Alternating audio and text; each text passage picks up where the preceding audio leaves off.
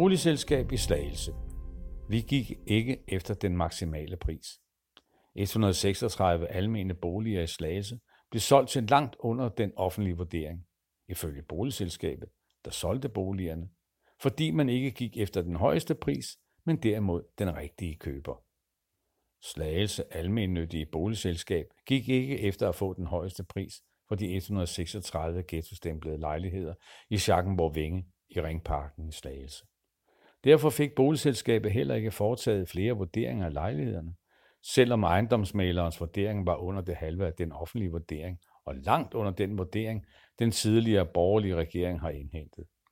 Her nåede man frem til en værdi på henholdsvis 134 millioner kroner til 95 millioner kroner. Arbejderen kunne i sidste uge afsløre, at Slagelse Almennyttige Boligselskab har solgt 136 almene boliger i Slagelse til det private selskab Estate Invest AS for 60 millioner kroner, altså langt under det halve af den offentlige vurdering på 134 millioner. Men årsagen til den store forskel på den offentlige vurdering og den endelige købsum er, ifølge boligselskabet, at man ikke er gået efter den højeste pris, da man solgte lejlighederne. Citat. Vi gik ikke efter at få den maksimale pris. Vi gik efter at finde den rigtige køber, forklarer udlejningschef hos Slagelse Almene Boligselskab, Dennis Christensen. Boligselskabet mener, at det vigtigste var at finde den rigtige køber, der vil drive boligerne videre på en god måde. Dennis Christensen ønsker ikke at uddybe, hvem den forkerte køber ville være. Boligselskabet har heller ikke besvaret spørgsmålet om, der er en modsætning mellem at finde den rigtige køber og samtidig få den bedste pris. Forud for salget betalte Slagelse almennyttige boligselskab erhvervsmæglerfirmaet Nordic Calls for at prissætte de 136 lejligheder i Schackenborg Vinge. Ejendomsmælerfirmaet vurderede, at lejlighederne skulle koste 60 millioner kroner, og den vurdering stillede boligselskabet sig tilfreds med. Citat. Vi har ikke fået en second opinion. Vi har ikke haft andre ejendomsmælere eller andre vurderinger inde over. Vi går ud fra, at Nordicals har en vis baggrund for at udtale sig. Vi har ikke haft grund til at stille spørgsmålstegn ved deres vurdering.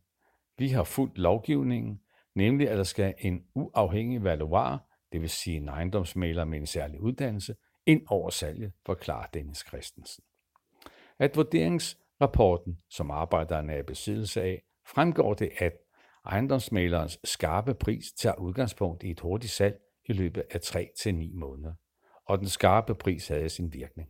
Der gik ikke mere end fire måneder, fra ejendomsmaleren kom med sin vurdering til, at State Invest AS havde skrevet under på købsaftalen. Boligselskabet har ikke noget klart svar på, hvorfor salget hastede sådan. Der er intet krav i ghetto-lovgivningen om, hvornår lejlighederne skal sælges.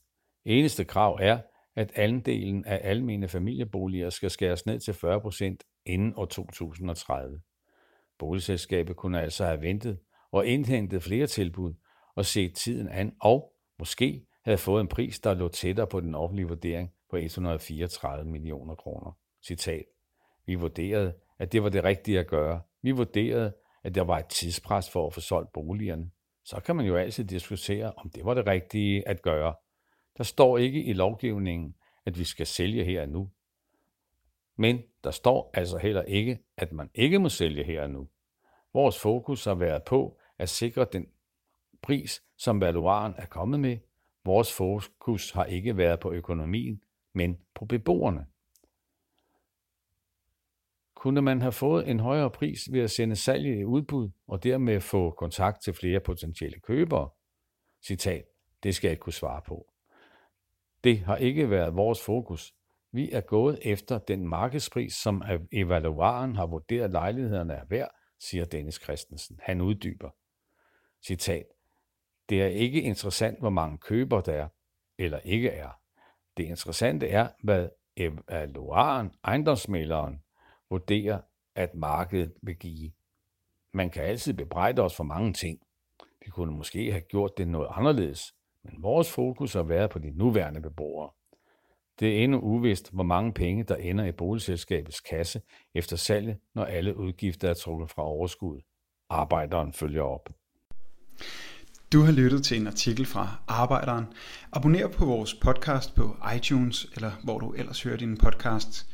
Du kan også klikke ind på arbejderen.dk for meget mere journalistisk indhold. Du er også velkommen til at følge Arbejderen på YouTube, Facebook, Instagram eller Twitter, samt tilmelde dig Arbejderens daglige opdatering på Messenger. Vil du i kontakt med redaktionen, kan det ske ved at sende en mail til redaktion Tak fordi du lyttede med.